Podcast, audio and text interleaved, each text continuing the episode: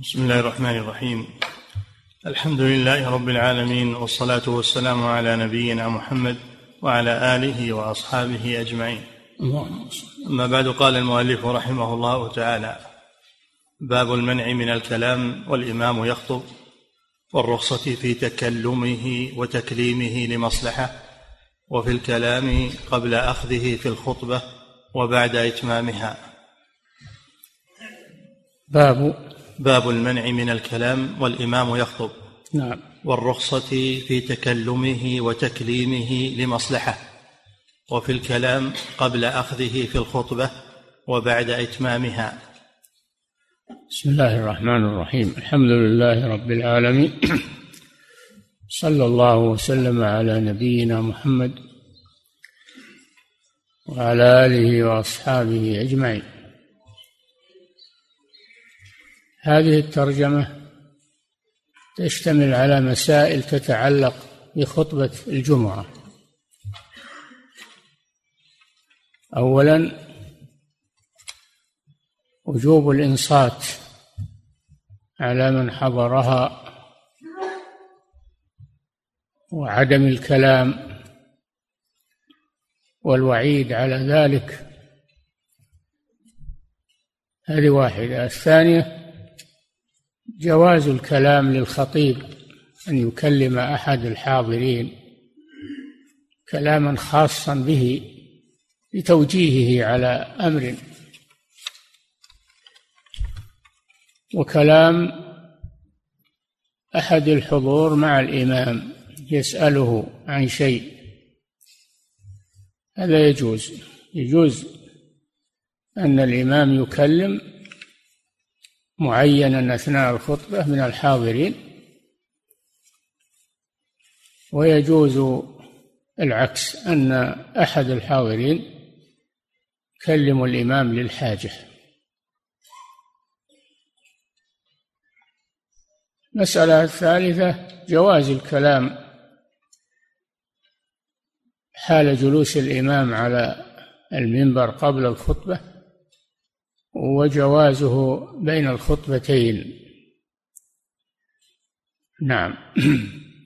باب المنع من الكلام والإمام يخطب والرخصة في تكلمه وتكليمه لمصلحة. تكلمه يعني تكلم الإمام وتكليمه من أحد الحاضرين لمصلحة.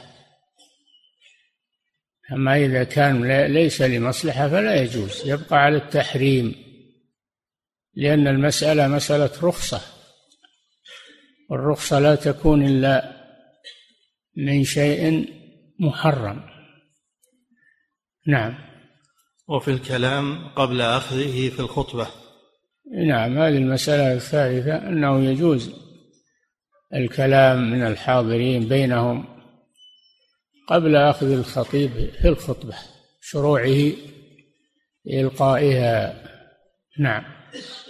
وفي الكلام قبل أخذه في الخطبة وبعد إتمامها. وبعد إتمام الخطبة كما بين الخطبتين. نعم. عن أبي هريرة رضي الله عنه أن النبي صلى الله عليه وسلم قال إذا قلت لصاحبك يوم الجمعة أنصت والإمام يخطب فقد لغوت. رواه الجماعة إلا ابن ماجه. نعم إذا يعني من الكلام المحرم حال الخطبة إذا قلت لغيرك أنصت استمع أنصت. لا يجوز هذا. وإن كان أمرا بالمعروف إنه لا يجوز حال الخطبة. نعم.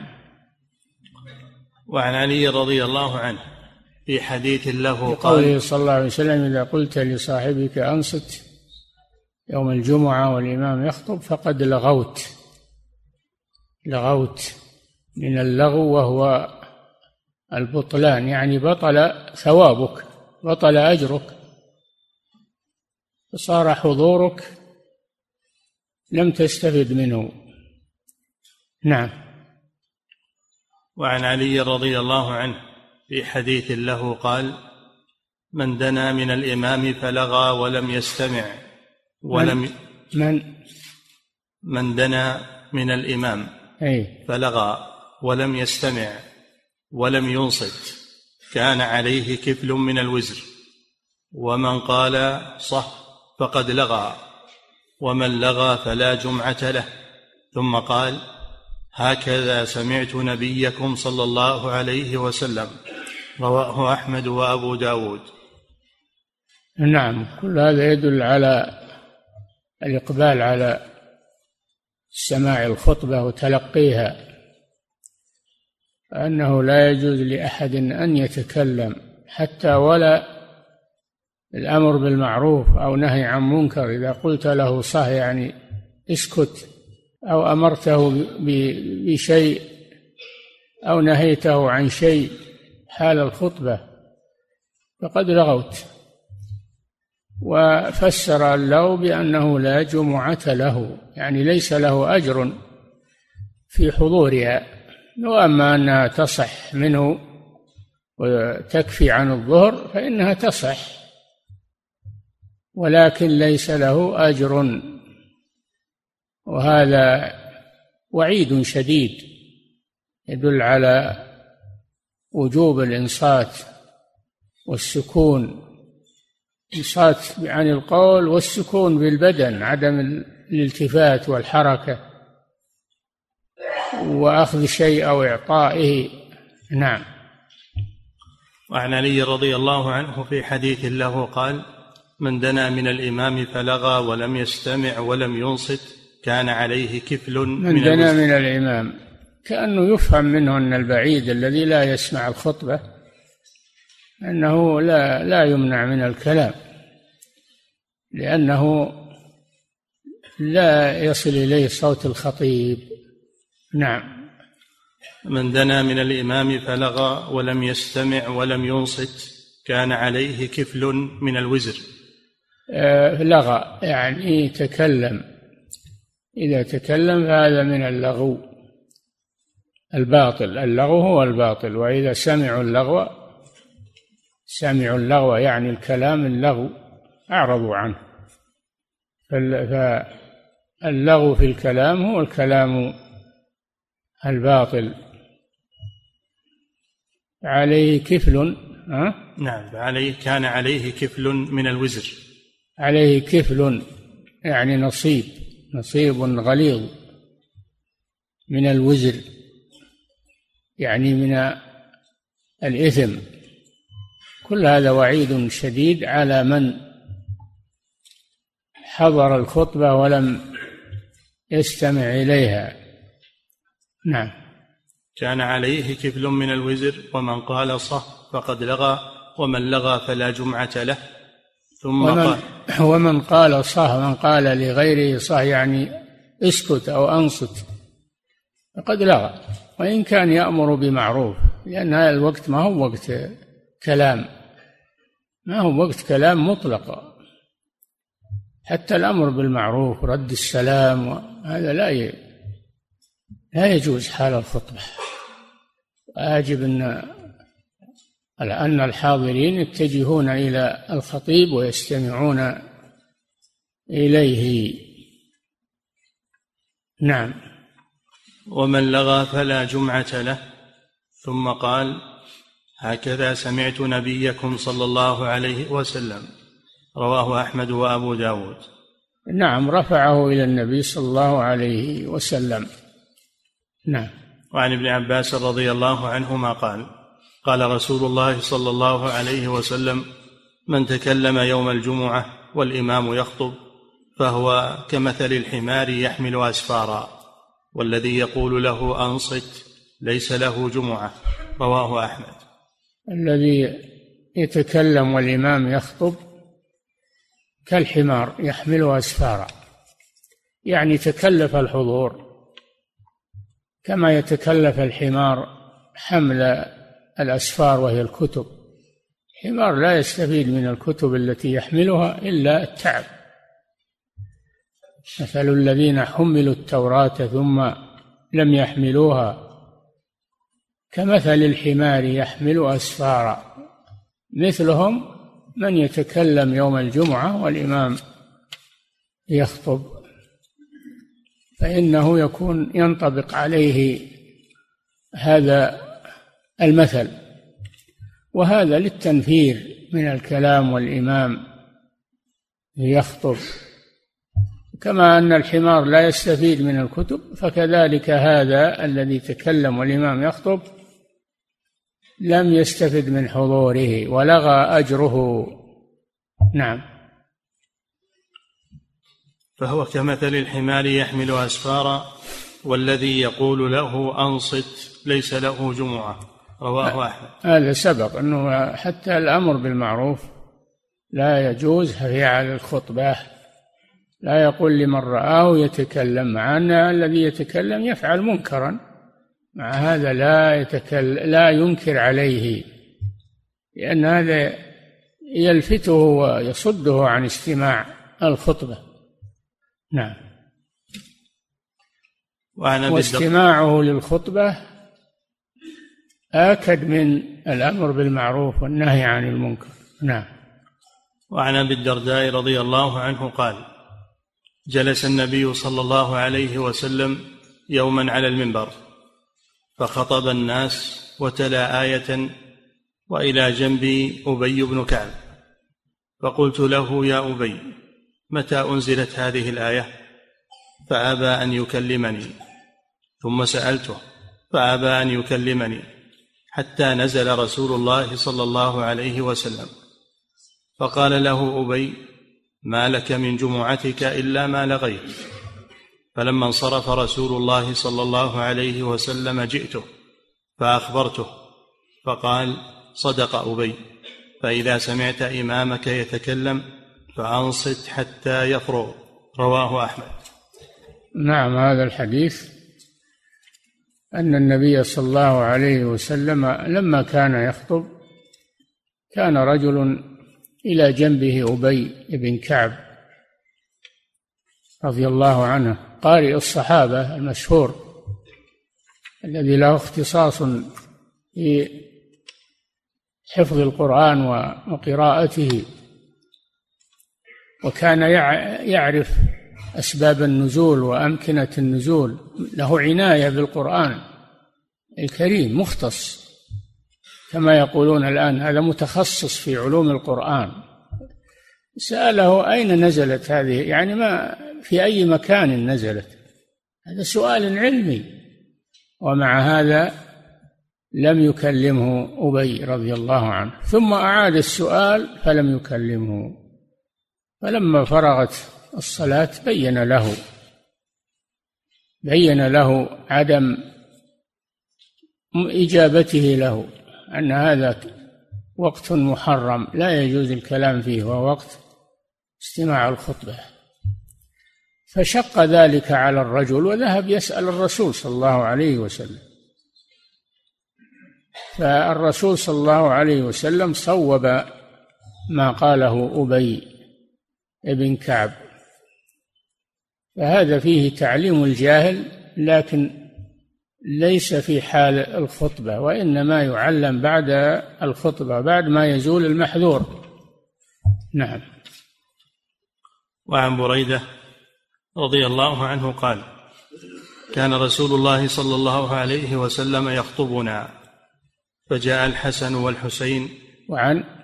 وعن بريدة رضي الله عنه قال كان رسول الله صلى الله عليه وسلم يخطبنا فجاء الحسن والحسين عليهما قميصان أحمران يمشيان ويعثران. فنزل رسول الله صلى الله عليه وسلم من المنبر فحملهما فوضعهما بين يديه ثم قال صدق الله ورسوله إنما أموالكم وأولادكم فتنة. نظرت إلى هذين الصبيين يمشيان ويعثران فلم أصبر حتى قطعت حديثي ورفعتهما رواه الخمسة. نعم هذا في أنه يجوز للإمام أثناء الخطبة يجوز له أن ينزل عن المنبر لحاجة ويقطع الخطبة لحاجة وأنه يتكلم أيضا في أثناء الخطبة. فالإمام يستثنى كما استثناه المصنف في الترجمة. النبي صلى الله عليه وسلم لما كان يخطب جاء الحسن والحسين ابني علي بن أبي طالب من فاطمة رضي الله تعالى عنها. كان صبيين صغيرين تعثران يعني يسقطان من الضعف ومن فرق لهما رسول الله صلى الله عليه وسلم وحنى عليهما فنزل. عن المنبر وحملهما وجعلهما عنده على المنبر. ثم قال عليه الصلاة والسلام صدق الله ورسوله. إنما أموالكم وأولادكم فتنة. نظرت إلى هذين الصبيين تعثران فالنبي صلى الله عليه وسلم نزل عن المنبر لحاجة وحمل الصبيين وتكلم أثناء الخطبة هذا يدل على جواز أنه يجوز للامام للخطيب أن يفعل مثل هذا عند الحاجة. ومثله مثل تحذير من من يخاف عليه من الوقوع في هلكة كأن ترى مثلا أعمى مقبلا على حفرة أو على بير أو على هلكة خطيرة أو على نار. لك أن تتكلم وأن تجنبه هذا الخطر لأن هذه حالة إسعافية. حالة إسعافية. النبي صلى الله عليه وسلم أسعف هذين الصبيين. ولو تركهما لتضرر من السقوط والتعب. وفيه رحمته صلى الله عليه وسلم بالصبيان والصغار والضعفاء نعم. وعن أنس رضي الله عنه قال كان رسول الله صلى الله عليه وسلم ينزل من المنبر يوم الجمعة فيكلمه الرجل في الحاجة فيكلمه ثم يتقدم إلى مصلاه فيصلي رواه الخمسة. نعم. كان النبي صلى الله عليه وسلم ينزل إلى المنبر إذا احتاج إلى النزول فيسأل أثناء نزوله عن مسألة علمية فيجيب السائل ثم يعود ويواصل حديثه صلى الله عليه وسلم. هذا من خصائص الخطيب. له ذلك. أنه ينزل للحاجة عن المنبر وأنه إذا سئل يجيب السائل. وأما وأما المأموم فلا يتكلم كما سبق في قصة أبي بن كعب مع الذي سأله. نعم هذا خاص بالخطيب. نعم. وعن ثعلبة ابن أبي مالك قال كانوا يتحدثون يوم الجمعة وعمر جالس على المنبر فإذا سكت المؤذن قام عمر فلم يتكلم أحد حتى يقضي الخطبتين كلتيهما. فإذا قامت الصلاة ونزل عمر تكلموا رواه الشافعي في مسنده. هذا كما سبق في الترجمة جواز الكلام قبل الخطبة وبعد الخطبة. فكان الصحابة يتكلمون إذا صعد عمر رضي الله عنه الخليفة الراشد صعد على المنبر وجلس ينتظر الأذان يجوز أن تكلم من بجانبك لأن الخطبة لم تبدأ. وكذلك بعد ما تفرغ الخطبة يجوز أن تكلم من بجانبك لزوال المحذور في ذلك. دل على أن الكلام إنما يحرم وقت الخطبة فقط. نعم. وسنذكر سؤال الأعرابي النبي صلى الله عليه وسلم الاستسقاء في خطبة الجمعة. ومما يدل على أنه يجوز لأحد الحاضرين أن يسأل الخطيب أو ينبه الخطيب على شيء وأن الخطيب يجيبه أثناء الخطبة. إذن الكلام أثناء الخطبة لا يجوز إلا لمن يكلم الخطيب أو يكلمه الخطيب. يجوز في الحالين من يكلمه الخطيب أو هو يكلم الخطيب. هذا أعرابي دخل والنبي صلى الله عليه وسلم يخطب يوم الجمعة. فقال يا رسول الله هلكت الأموال وانقطعت السبل وذكر ما أصاب المسلمين من من الجدب ومن آه، قلة المراعي وانحباس الأمطار. اسأل الله أن يغيثنا. فرفع النبي صلى الله عليه وسلم يديه وقال اللهم أغثنا اللهم أغثنا اللهم أغثنا. ورفع الحاضرون أيديهم يؤمنون على دعاء الرسول صلى الله عليه وسلم. فنشأت سحابة في الحال واتسعت ثم رعدت ثم أمطرت. تواصل المطر إلى الجمعة الثانية ببركة دعوة الرسول صلى الله عليه وسلم. حتى جاء ذلك الأعرابي من الجمعة الثانية وقال يا رسول الله هلكت الأموال وانقطعت السبل واسأل الله أن يمسكها. رفع النبي صلى الله عليه وسلم يديه فقال اللهم حوالينا ولا علينا اللهم على الضراب والآكام وبطون الأودية ومنابت الشجر. فأقلعت. خرجوا يمشون في الشمس. فهذا فيه دليل على أن المحتاج من الحاضرين سواء كانت حاجته خاصة به أو عامة للمسلمين أنه يكلم الخطيب. لأجل أن يدعو الله عز وجل. نعم. باب ما يقرأ في صلاة الجمعة وفي صبح يومها. نعم ما يقرأ في صلاة الجمعة وما يقرأ في صبح يومها يعني صلاة الفجر. ما يقرأ في صلاة الصبح يعني صلاة الفجر. يجوز أن يقرأ بما تيسر من القرآن. ولكن الأفضل أن يقرأ بما ورد الدليل به في صلاة الجمعة وفي آه، وفي صبح يعني في في فجر الجمعة وفي صلاة الجمعة من سور خاصة. نعم. باب ما يقرأ به في صلاة الجمعة وفي صبح يومها. عن عبد الله بن أبي رافع قال استخلف مروان أبا هريرة رضي الله عنه على المدينة وخرج إلى مكة.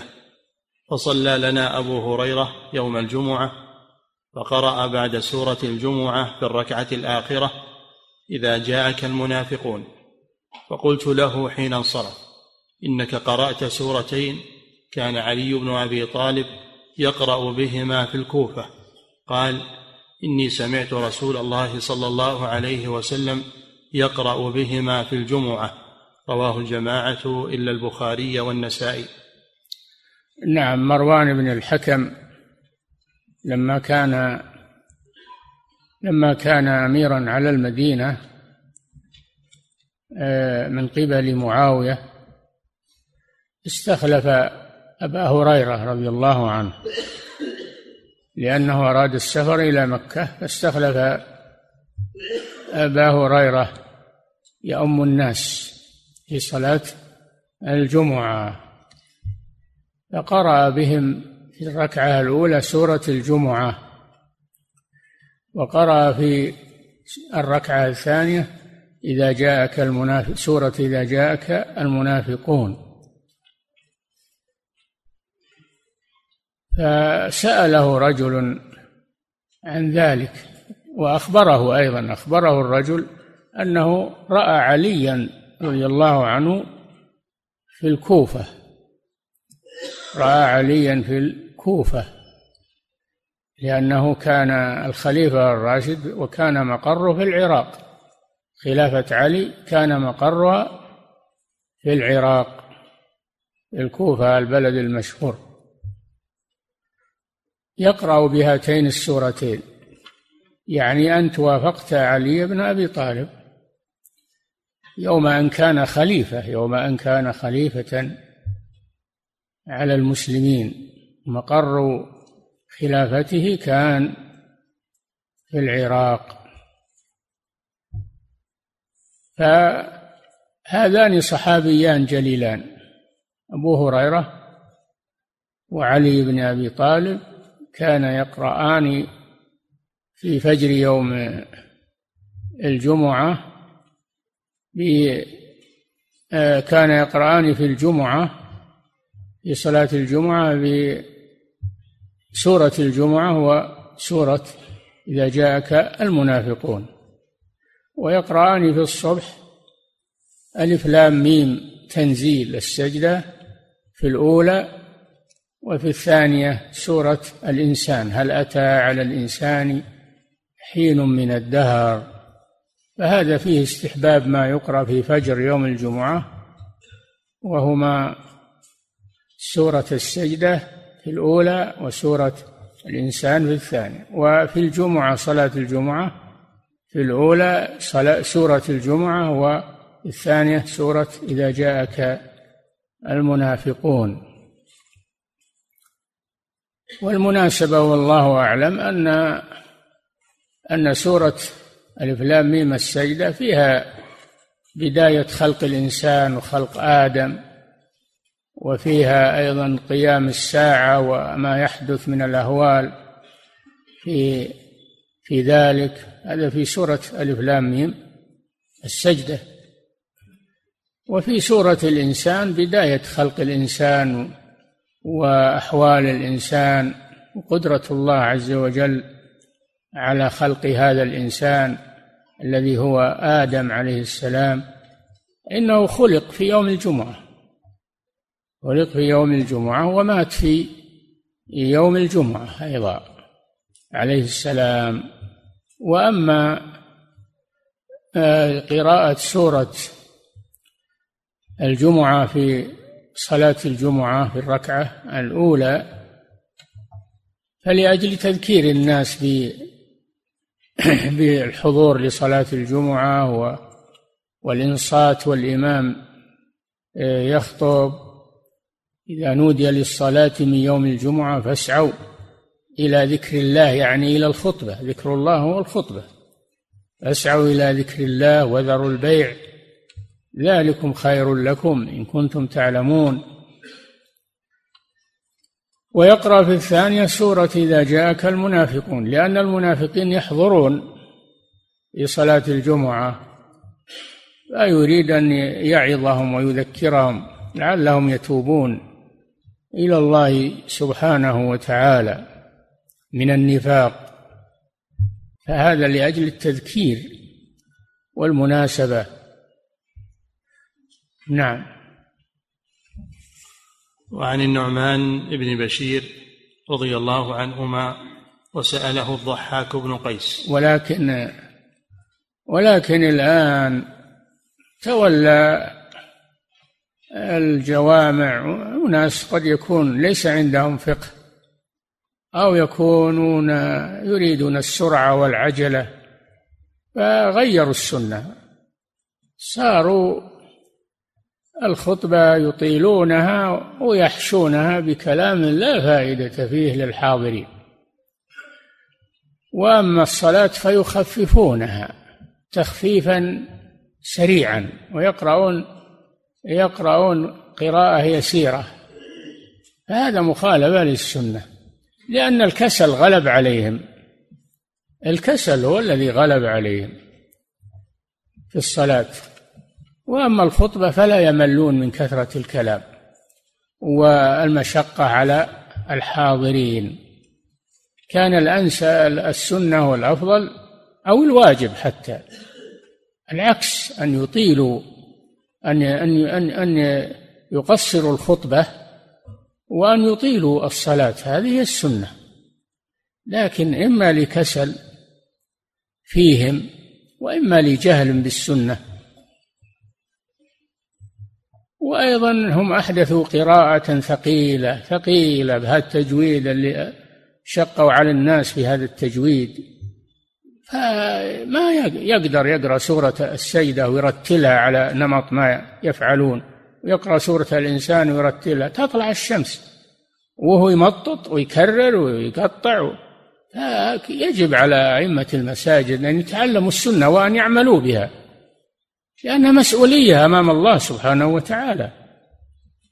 ولا يترك المسجد إذا صار إلى منه صار يبي يعجز عن هذا أو يشق عليه أو له عذر في هذا يترك الإمامة. ما يتولاها ويخل بها لأنها مسؤولية. الإمام ضامن كما في الحديث. الإمام ضامن كما في الحديث. ليست الإمامة مسؤولية سهلة. إما أن تقوم بها وتحتسب الأجر تصبر وإما أن تتركها لغيرك. هذا الذي يجب على هؤلاء.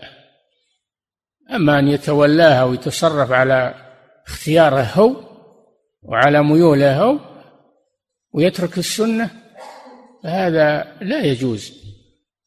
نعم. وعن النعمان بن بشير رضي الله عنهما وسأله الضحاك بن قيس ما كان رسول الله صلى الله عليه وسلم يقرأ يوم الجمعة على إثر سورة الجمعة؟ قال كان يقرأ. هل أتاك حديث الغاشية؟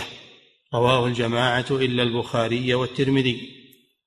نعم وتارة يقرأ وتارة يقرأ في صلاة الجمعة بسبح اسم ربك الأعلى في الأولى.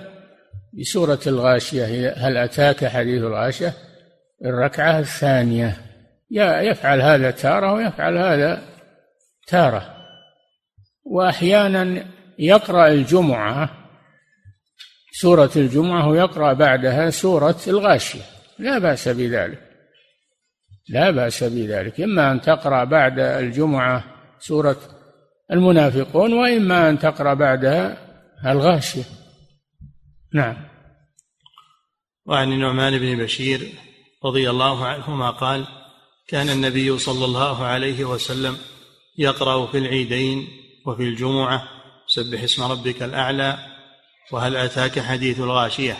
قال وإذا اجتمع العيد والجمعة في يوم واحد يقرأ بهما في الصلاتين. رواه الجماعة إلا البخاري وابن ماجه. وإذا اجتمع قال وإذا اجتمع العيد والجمعة في يوم واحد يقرأ بهما في الصلاتين. يعني صلاة الجمعة وصلاة آه، الفجر. نعم. وإذا اجتمع العيد والجمعة في يوم واحد يقرأ بهما في الصلاتين. يعني في صلاة الجمعة يكررهما. يقرأ بهما في الصلاتين. في الصلاتين. يعني في صلاة الجمعة وصلاة العيد. في صلاة الجمعة وصلاة العيد. إذا اجتمع إذا صار وصادف يوم الجمعة يوم العيد فإنه يصليهما يصلي العيد ويصلي الجمعة. كل واحدة في وقتها. ويقرأ في الصلاتين سبح والغاشية. نعم. في كليهما. نعم. وعن سمرة ابن جندب رضي الله عنه أن النبي صلى الله عليه وسلم كان يقرأ في الجمعة بسبح اسم ربك الأعلى وهل أتاك حديث الغاشية؟ رواه أحمد والنسائي وأبو داود. نعم. في هاتين السورتين عبر ومواعظ. سورة سبح اسم ربك الأعلى فيها فيها ما جاء في صحف إبراهيم وموسى من الحكم العظيمة إن هذا لفي الصحف الأولى أي ما ذكر في هذه السورة لفي الصحف الأولى صحف إبراهيم وموسى. ففي السورتين عبر وعظات وتذكير فلذلك يقرأ بهما. وكذلك في الغاشية فيها التذكير بالغاشية وهي القيامة إذا قامت وأن الناس ينقسمون إلى قسمين وجوه يومئذ خاشعة عاملة ناصبة. يعني إذا رأت إذا رأت القيامة اجتهدت في العمل أو رأى الموت يجتهد في العمل فات الأوان ما يقبل. توبة ما تقبل. عند الغرغرة. فما ينفعهم هذا الاجتهاد؟ إذا جاءت الغاشية ما ينفعهم هذا الاجتهاد. كان الواجب أنهم لما كانوا أصحى على قيد الحياة أنهم يعملون الأعمال الصالحة. أما من يؤخر إلى أن يرى الموت هذا ما ينفعه ينتهي. ينتهي باب التوبة يغلق عليه. ثم ذكر سبحانه وجوه يومئذ ناعمة لسعيها وهي التي كانت تعمل في الدنيا قبل الموت. كانت تعمل في الدنيا وتجتهد في الأعمال الصالحة. نعم. وعن ابن عباس رضي الله عنهما أن النبي صلى الله عليه وسلم كان يقرأ يوم الجمعة في صلاة الصبح. ألف لام ميم تنزيل. وهل أتى على الإنسان؟ وفي صلاة الجمعة بسورة الجمعة والمنافقين. رواه أحمد ومسلم وأبو داود والنسائي. كما سبق أنه يقرأ في صلاة الفجر بسورة ألف لام ميم تنزيل السجدة وهذا في الأولى. وفي الثانية يقرأ هل أتى على الإنسان حين من الدهر ويكمل السورتين. يكمل السورتين. لأن المناسبة أن سورة أن سورة الجمعة فيها بيان خلق السماوات والأرض وفيها خلق آدم بداية خلق آدم وفيها أحوال الناس عند الوفاة وعند الموت فيها التذكير. وهذا يحدث في هذا اليوم. قيام الساعة يحدث في يوم الجمعة. يحدث في يوم الجمعة. فهذه الأحداث المذكورة في هذه السورة تحدث في يوم الجمعة. وكذلك في سورة الإنسان هل أتى على الإنسان حين من الدهر؟ لم يكن شيئا مذكورا. إنا خلقنا الإنسان من نطفة. هذا ابن آدم.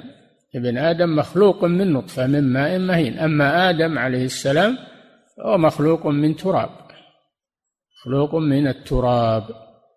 فالسورة الأولى فيها خلق آدم السورة الثانية فيها خلق الإنسان من نطفة أمشاج يعني مختلط من ماء الرجل وماء المرأة.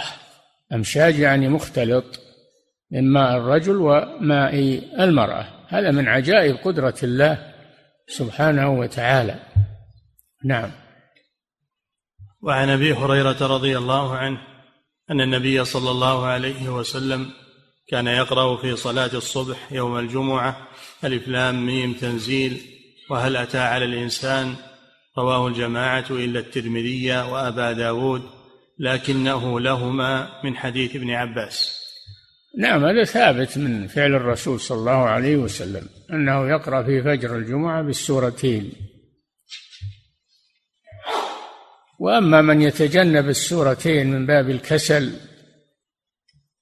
من باب الكسل أو من باب أنها تثقل عليه هذا هذا هذا لا يصلح إماما لا يصلح إماما للناس. الواجب على الإمام أن ينصح لمن وراءه وأن ينصح للحاضرين ولا يحرمهم من العمل بالسنة النبوية. كما أنه لا يتكلف في القراءة حتى تشق عليه وعلى الناس وتاخذ وقت يخفف القراءة. يخففها تخفيفا مناسبا غير مخل. فالقراءة بين تكون بين التمطيط و والتطويل وبين التخفيف المخل. تكون متوسطة. لا يهذ القرآن هذا ولا يتكلف فيه تكلفا يطيله ويشق عليه. ولو أنهم سلكوا هذا المسلك لسهل عليهم مع التعود. عودوا أنفسهم مع الاحتساب. العمل بالسنة. فيجب عليهم أن يتنبهوا لهذا الأمر. الآن قل من يقرأ بسورة السجدة وسورة الإنسان في الفجر. قل يوم الجمعة. قل من يفعل ذلك. وكما قل من يقرأ بسورة الجمعة وسورة آه، المنافقون في صلاة الجمعة. قل بسبب الكسل أو الجهل أو التكلف في القراءة الذي يثقل عليهم وعلى المأمومين. فالواجب الاحتساب في هذا والاعتدال في القراءة. نعم. باب بعضهم يقسم سورة ألف لام مين بين السورة بين السي بين الركعتين.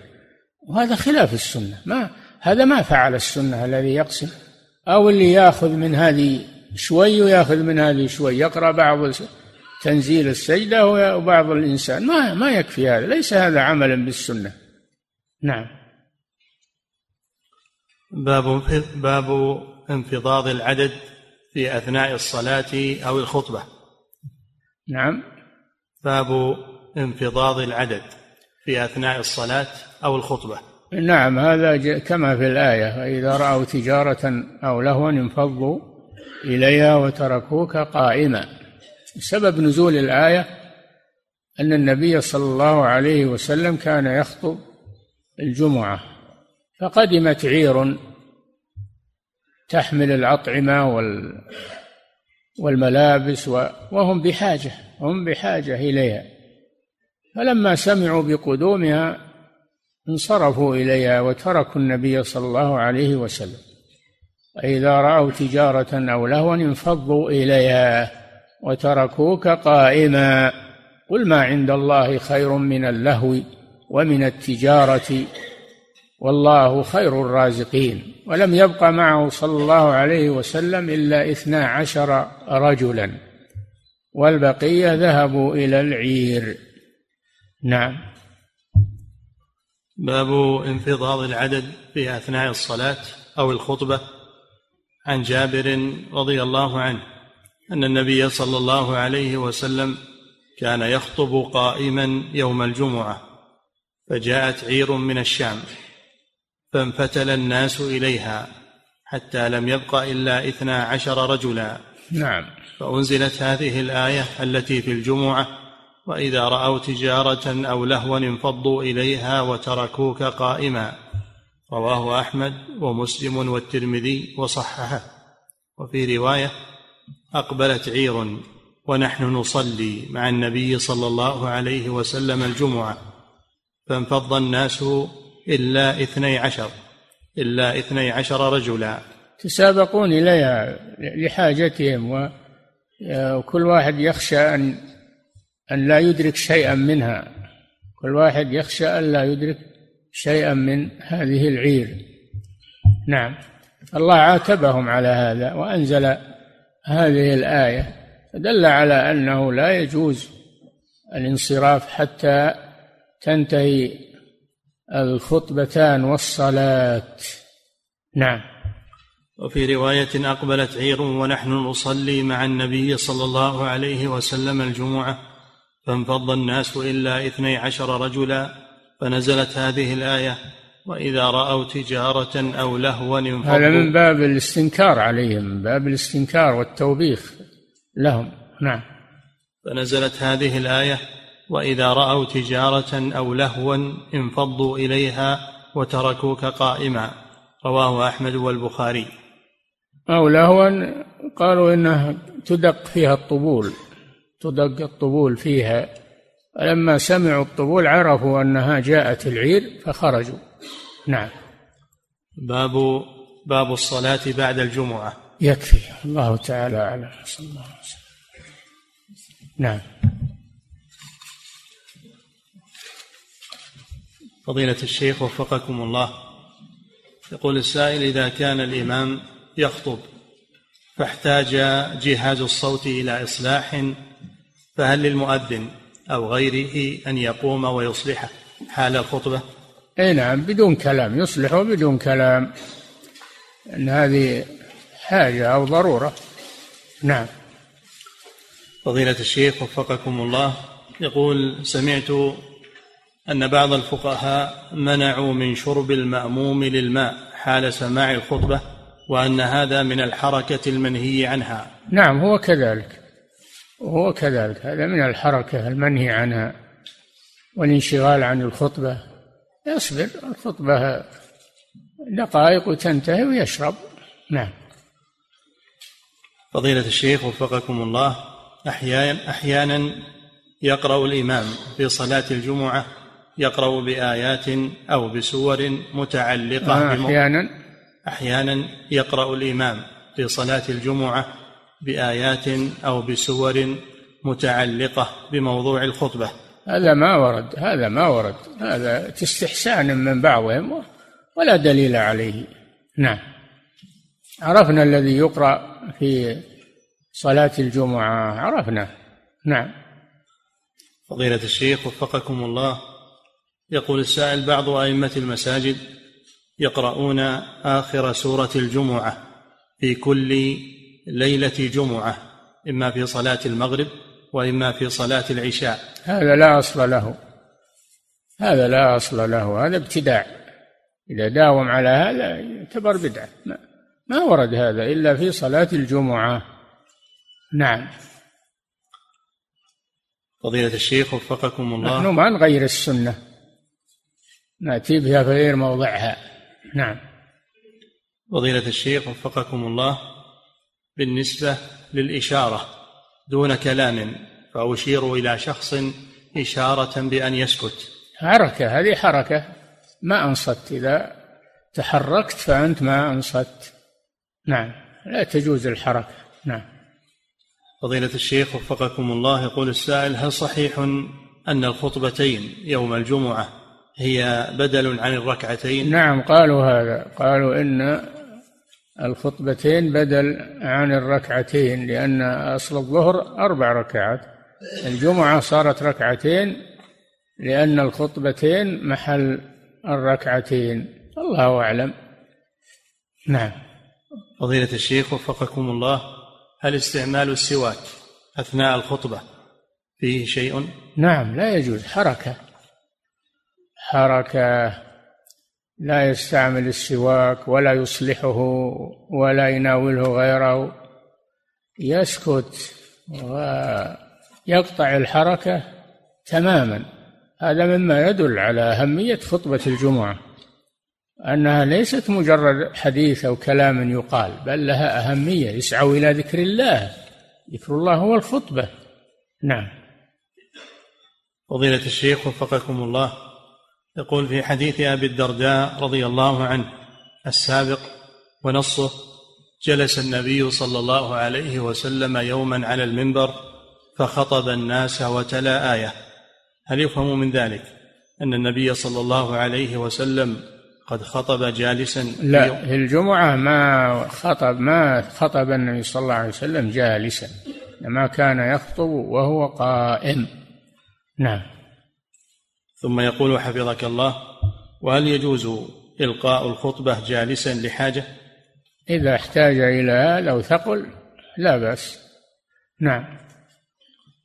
فضيلة الشيخ وفقكم الله يقول في جلسة الإمام أو الخطيب بين الخطبتين هل يجوز الكلام مع أنها لم تنتهي الخطبتان؟ أي يجوز الكلام. إذا جل إذا جلس بين الخطبتين يجوز يتكلم. الكلام إنما يحرم حال الخطبة لا خارج الخطبة. نعم. فضيلة الشيخ وفقكم الله يقول ذكر بعض أهل العلم أنه لا بأس في أنه لا بأس بالكلام إذا شرع الإمام بالدعاء في الخطبة لأن الخطبة قد انتهت أركانها. فهل ذلك صحيح؟ له وجه نعم. آه، له وجه لأن هذا الدعاء ليس من الخطبة وإنما هو تابع تابع لها. نعم. فضيلة الشيخ وفقكم الله يقول رأيت شخصا بجانبي يعبث بالسواك ويستاك أثناء الخطبة. يعبث؟ يقول يعبث بالسواك ويستاك. نعم. وذلك أثناء خطبة الجمعة كيف أنصحه في ذلك؟ إذا خ... إذا انتهت الخطبة تبين له أن هذا لا يجوز لا يجوز الحركة أثناء الخطبة بل يجب الإنصات قطع الحركة. نعم. فضيلة الشيخ وفقكم الله يقول السائل كيف الجمع بين ما ورد من نهي النبي صلى الله عليه وسلم عن لبس الأحمر وبين ما في الحديث من أن ابني علي بن أبي طالب رضي الله عنهما قد لبس الأحمر. النبي صلى الله عليه وسلم لبس الأحمر حلة حمراء. لكن قالوا المراد أن النهي عن الأحمر الخالص أما الأحمر المخلوط بلون آخر لا بأس مثل الشماغ الشماغ أحمر يا أخي لكنه مخلوط بلون آخر. فإذا كان الحمرة ليست خالصة فلا بأس بذلك. إنما الآن نهي عن الأحمر الخالص للرجال. نعم. فضيلة الشيخ وفقكم الله يقول إذا أخطأ الخطيب في قراءة آية فهل يرد عليه أثناء الخطبة؟ لا بأس. إذا أخطأ يحتاج إلى فتح يفتح عليه فلا بأس. نعم. فضيلة الشيخ وفقكم الله يقول إذا تأخر المأموم في الحضور إلى الجمعة وهو مقبل على المسجد يسمع الخطيب فهل له أن يتكلم أثناء قدومه وقبل وصوله إلى المسجد؟ إي نعم لأنه ما ما هو بحاضر الخطبة خارج المسجد وخارج نعم إنما لمن حضر الخطبة نعم فضيلة الشيخ وفقكم الله يقول من لا يحفظ سورة السجدة والإنسان وهو إمام فهل يجوز له أن يقرأ من القرآن نظرا؟ كيف أنه يصير إمام ولا يحفظ سورة سورة السجدة وسورة الإنسان؟ المفروض إن إن إن اللي يعينونه يسألونه وش يحفظ من القرآن ويبينون له ما يقرأ في الجمعة وما يقرأ في آه، فجر الجمعة. يعمل بالسنة. نعم. فضيلة الشيخ وفقكم الله يقول ما السنة الواردة في قراءة السجدة والإنسان في فجر الجمعة؟ هل هو ما إيش؟ ما السنة الواردة في قراءة سورتي السجدة والإنسان في فجر الجمعة؟ هل هو في كل جمعة أم جمعة خلف جمعة وهكذا؟ يقول الفقهاء ما يداوم لئلا يفهم الناس إن هذا الشيء واجب. يترك بعض الأحيان لأجل يفهمون أن هذا شيء سنة ما هو واجب. نعم. فضيلة الشيخ وفقكم الله يقول السائل أثناء خطبة الجمعة كان أحد الحاضرين يرفع صوته يقول عند قراءته في صلاة النافلة وقد سأل الخطيب من الذي يتكلم؟ فأجابه أحد المستمعين ودل على المشوش يقول هل هذا الفعل صحيح من كلام الخطيب وكلام من أجاب عن ذلك؟ إذا كان يشوش على الحاضرين وعلى الخطيب هذا منكر. يقول له الخطيب اخفض صوتك يا أخي. يا من تقرأ اخفض صوتك. بدون أنه يسأل من من الذي يفعل هذا. ينبه الخطيب على هذا. يقول يا أخي يا من ترفع صوتك. بالقراءة اخفض صوتك لا تشوش علينا وعلى الحاضرين. نعم. هذا من صلاحيات الخطيب. نعم. فضيلة الشيخ وفقكم الله إذا سلم الداخل فهل يلزم الخطيب أن يرد عليه السلام؟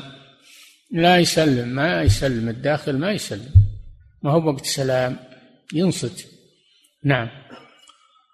فضيلة الشيخ وفقكم الله يقول إذا سلم أثناء الخطبة فهل لمن يستمع أن يشير إليه بيده راتب ولا شيء يتركه. إلى من فرغت الخطبة ينبه ويقول ترى ما يجوز السلام لا رد السلام لا البداء بالسلام ولا رد السلام حال الخطبة. يبين له. نعم. فضيلة الشيخ وفقكم الله يقول السائل أثناء أو أحيانا أثناء الخطبة أحيانا أثناء الخطبة يصلني اتصال بالجوال أو رسالة. غلق الجوال غلق الجوال في الخطبة وفي الصلاة غلقه. أو خله على الصامت. نعم. فضيلة الشيخ وفقكم الله يقول السائل كان النبي صلى الله عليه وسلم يقرأ فجر الجمعة بالسجدة وبالإنسان لكن لم يثبت أنه سجد في سورة السجدة في صلاة الفجر فهل ينكر؟ المتقرر أنه إذا مر بآية سجدة سجد. هذا المتقرر من سنته صلى الله عليه وسلم وهذا يشمل الجمعة وغيرها. نعم. فضيلة الشيخ وفقكم الله هل يجوز للمأموم أن يسأل الإمام عن شيء أشكل عليه أثناء الخطبة؟ نعم.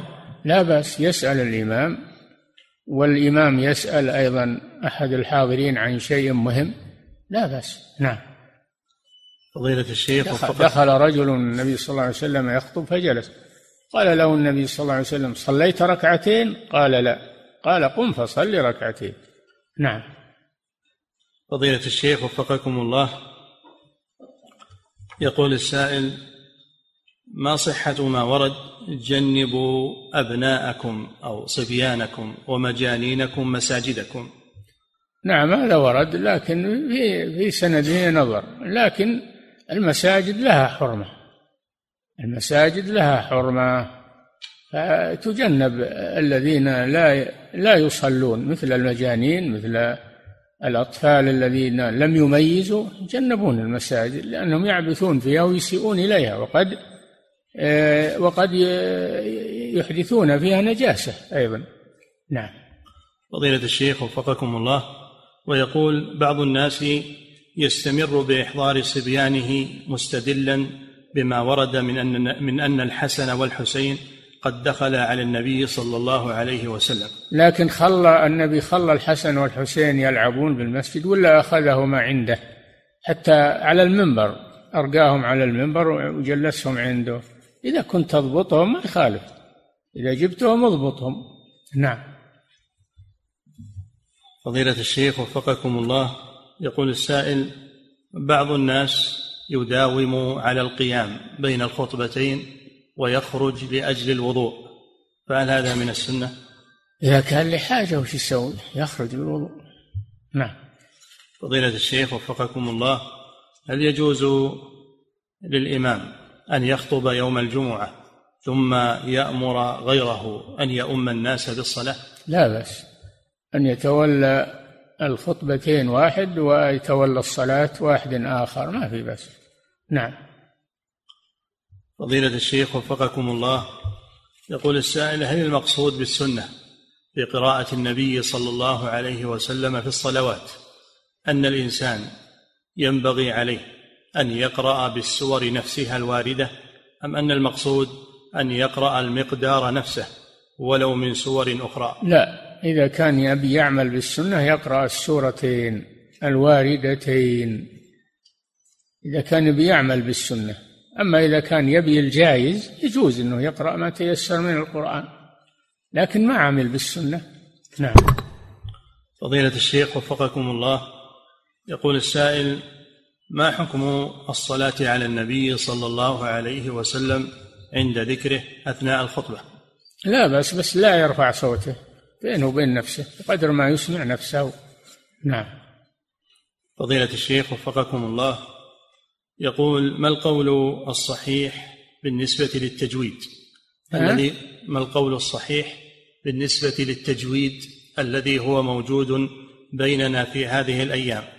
هل يقال بأنه بدعة لأنه قد كثر الكلام حوله؟ التجويد الم... الذي المراد به ضبط الآيات بقراءتها على آه، النحو وعلى الإعراب هذا واجب. واجب أنه يضبط القرآن ويقرأ على بالوجه الصحيح في الوارد في اللغة العربية من رفع المرفوع وخفض المخفوض ونصب المنصوب هذا واجب. وإذا ترك يسمى لحن هذا لحن ما يجوز. أما التجويد فهو تحسيني عمل تحسيني يعمل به لكن لا يبالغ فيه توسط فيه. عمل تحسيني إن جاء الحمد لله ومكمل وإن لم يأتي فإنه ليس بضروري وليس بلازم. نعم. فضيلة الشيخ وفقكم الله. يقول السائل خطب بنا خطيب يوم الجمعة وأثناء الخطبة تكلم عن عن عدم هطول الأمطار. يقول وأثناء الخطبة تكلم عن عدم هطول الأمطار. أي. ثم دعا بدعاء الاستسقاء.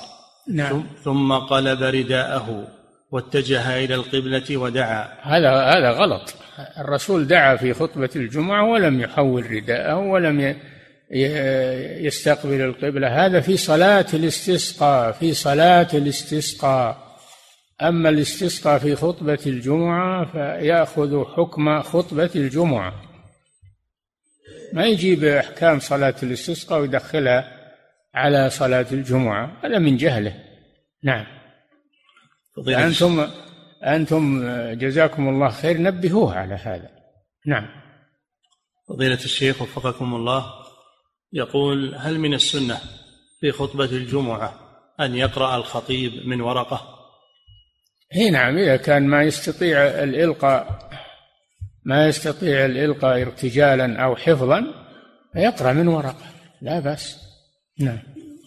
نعم.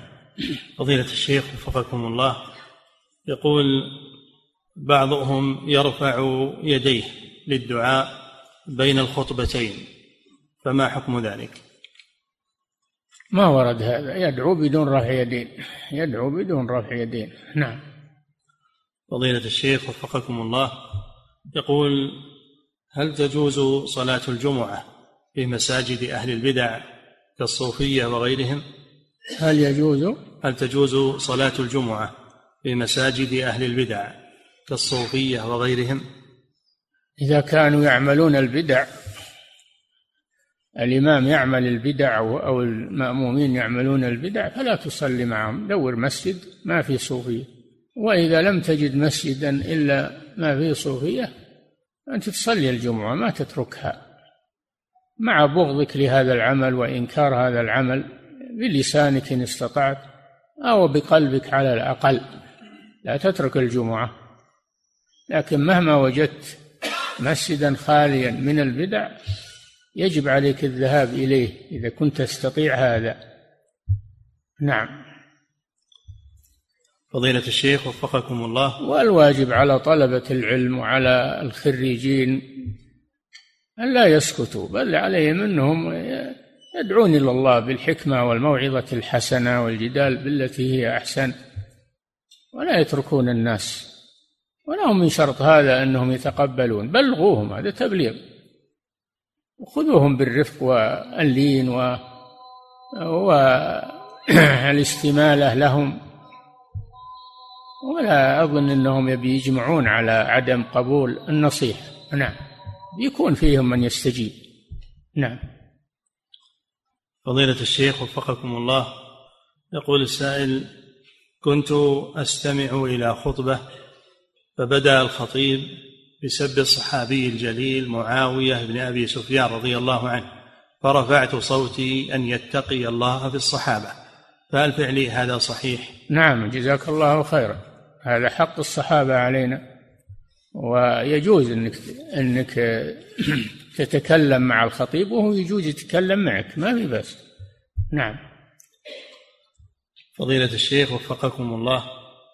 يقول هل الدعاء؟ هذه شقاوة الله يعافينا. ولا عاد معاوية راح من من من دهور راح رضي الله عنه. وش فائدة الآن الكلام فيه؟ يسب الأموات. الأموات عموما من المسلمين ما يجوز انتقادهم وسبهم فكيف بالصحابة رضي الله عنهم؟ لكن هذه شقاوة والعياذ بالله. أو هذا تشيع. يمكن عندهم ريح تشيع. نعم. فضيلة الشيخ وفقكم الله. يقول السائل هل الدعاء بعد نهاية الخطبة يعد من البدع أم أنه سنة؟ دعاء بينك وبين الله ما أحد مانعك ادعو الله بينك وبين ربك. أما الجهر بهذا أو بصوت واحد أو يدعو واحد ويأمن لا هذا هذا بدعة نعم. فضيلة الشيخ وفقكم الله. هذا سؤال من روسيا يقول في بلادنا النساء يعلمن النساء أن يضعن أذرعهن على الأرض أثناء السجود. يعلمن إيش؟ يعلمن النساء أن يضعن أذرعهن على الأرض أثناء السجود. لا هل هذا وارد؟ هذا ما يجوز لا للرجال ولا للنساء الافتراش كافتراش الكلب هذا لا يجوز لا للرجال ولا للنساء. نعم. فضيلة الشيخ وفقكم الله يقول هل هناك وقت محدد شرعا بالنسبة لختان المولود؟ الوقت اللي يسهل الذي يسهل عليه فيه أن يبادر به هذا أسهل على المولود من أنه يترك لما يكبر يشق عليه إذا كبر. نعم. فضيلة الشيخ وفقكم الله يقول واليوم الحمد لله الطب موجود والجراحة موجودة وتسهلت لنا الأمور. والختان يكون على يد طبيب. نعم. فضيلة الشيخ وفقكم الله يقول ما حكم الاستمناء أو ما يعرف بالعادة السرية؟ حرام ما يجوز. حرام قال جل وعلا والذين هم لفروجهم حافظون إلا على أزواجهم أو ما ملكت أيمانهم. لم يبح هذا إلا في الزوجة أو ملك اليمين. فمن ابتغى وراء ذلك فأولئك هم العادون.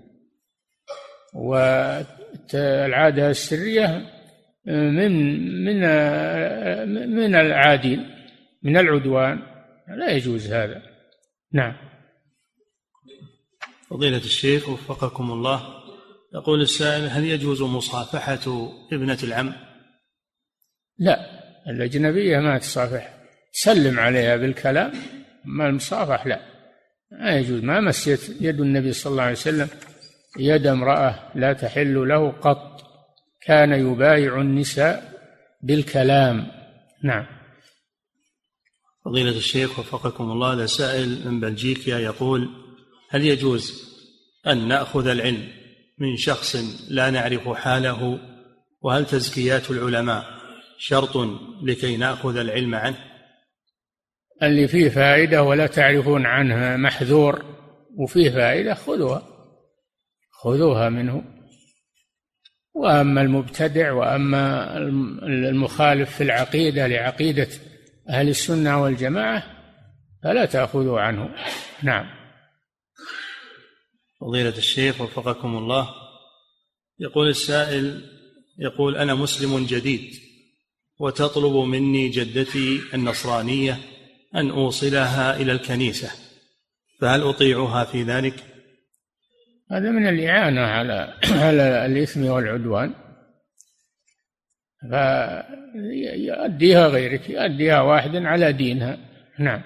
فضيلة الشيخ وفقكم الله يقول السائل هل يجوز للمتأخرين أن يصلوا جماعة بعد انتهاء صلاة الإمام؟ هل يجوز إيش؟ للمتأخرين أن يصلوا جماعة بعد انتهاء صلاة الإمام؟ ما في شك. إذا فاتت صلاة الجماعة يصلون جماعة المتأخرين يصلون جماعة وليس في هذا محذور. إنما الممنوع أن تقام جماعتان في آن واحد في المسجد. هذا المحذور. أما إذا فاتت الجماعة الأولى فإنه يجب أن يصلوا جماعة ولا يصلوا فرادا نعم. فضيلة الشيخ وفقكم الله يقول السائل ما حكم شراء بطاقات الشحن سواء بالتقسيط الآجل؟ علما أن شركة التقسيط تقوم بزيادة المبلغ إن لم يسدد وفق الأجل المتفق عليه.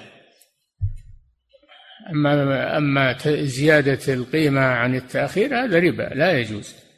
وأما يشتري البطاقة لينتفع بها وفيها نفع وفيها لا بأس بذلك لأنها تعتبر مال تعتبر من الأموال التي ينتفع بها.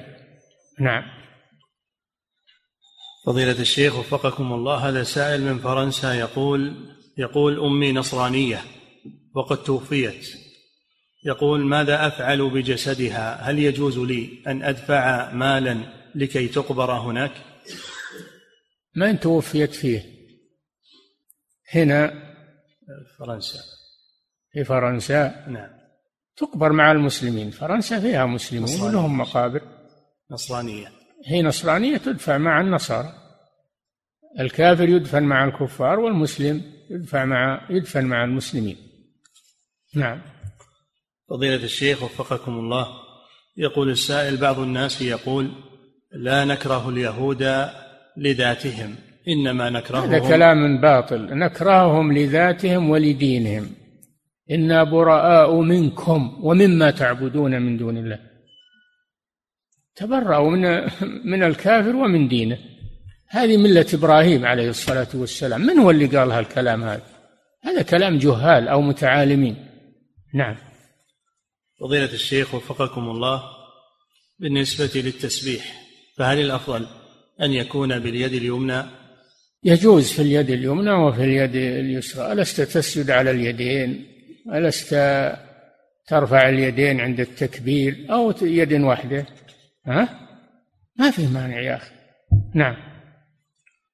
فضيلة الشيخ وفقكم الله يقول السائل هل صحيح أن من و... أن هل صحيح أن من أنواع السحر الشعوذة وأن تعلم الشعوذة ليس بكفر؟ السحر حرام وكفر كله بقسميه بقسميه السحر التخييلي وهو اللي يسمى الشعوذة والسحر الحقيقي. كلاهما كفر. فلا يجوز الكلام هذا. السحر حرام وكفر كله بشعوذته وبحقيقته. نعم. فضيلة الشيخ وفقكم الله يقول السائل بعض زوار المسجد النبوي. نجدهم يتوجهون إلى قبر النبي صلى الله عليه وسلم وهم خارج المسجد.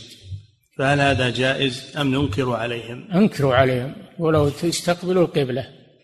المسلمين قبلتهم الكعبة. إلا عند السلام على الرسول صلى الله عليه وسلم أو على غيره. إذا أردت تسلم على القبر تستقبل الميت. مثل الحي تستقبله. وأما حال الدعاء فالقبلة هي الكعبة للمسلمين في أي مكان. نعم. فضيلة الشيخ وفقكم الله يقول هل حفظ القرآن ثم نسيانه يعتبر من كبائر الذنوب؟ لا يعتبر أنه نعمة زالت عنك. إن كنت أهملته فأنت خسرت وإن كنت أصابك شيء فلم آه، يستمر حفظك بسبب إصابة أو مرض فأنت معذور نعم فضيلة الشيخ وفقكم الله يقول أريد أن أهاجر من بلدي وهي بلاد كفر إلى بلد آخر لطلب العلم لكن والداي يرفضان فهل يجب علي طاعتهم والبقاء؟ إما أن تقنعهما وإما أن تجمع بين طلب العلم في وقت وتأتي لوالديك في وقت آخر تجمع بين المصلحتين. نعم. فضيلة الشيخ وفقكم الله يقول هل تصح إمامة ولي الميت في صلاة الجنازة إمامته جالسا لأنه لا يستطيع القيام؟ لا كما يستطيع القيام. يعني يتولى الصلاة عليه إلا سليم. يستطيع القيام. نعم. لا لا لا الفريضة ولا النافلة ولا صلاة الجنازة صلاة الكفاية ولا. القيام ركن من أركان الصلاة مع الاستطاعة. وأما الإمامة فلا يجوز أن يؤم الناس وهو جالس إلا إمام الحي الإمام الرسمي إذا اعتل ويرجى يرجى زوال مرضه. يجوز مثل ما فعل النبي صلى الله عليه وسلم. نعم. بشرطين أن يكون إمام الحي هو وأن يرجى زوال علته. نعم. فضيلة الشيخ وفقكم الله. يقول ما الراجح وفقكم الله في مسألة التبرع بالأعضاء بعد